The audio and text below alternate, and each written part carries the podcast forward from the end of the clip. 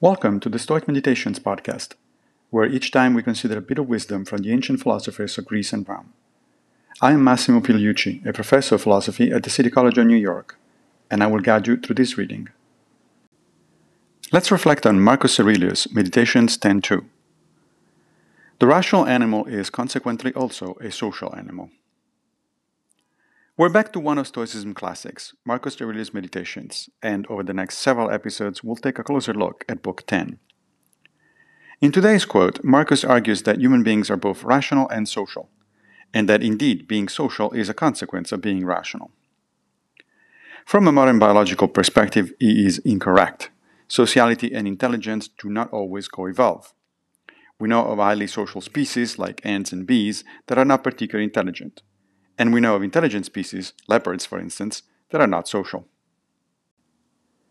But perhaps Marcus meant something closer to the truth that we are naturally both capable of rationality and have prosocial tendencies, and that therefore the rational thing to do is to work on improving our prosociality.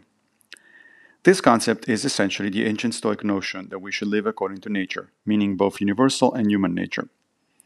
Universal nature in the sense that we should try to understand how the world works, and act accordingly, rather than indulge in wishful thinking about how we would like things to be.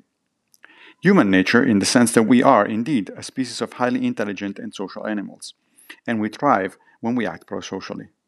It follows that a good human life is one in which we use rationality to understand how the world works and to make human society better.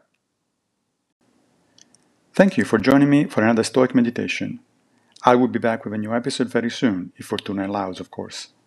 If you like this podcast, please consider supporting it by opening your browser and going to anchor.fm forward slash stoic meditations. Also, please take a minute to give the podcast a good review on whatever platform you use to listen to it.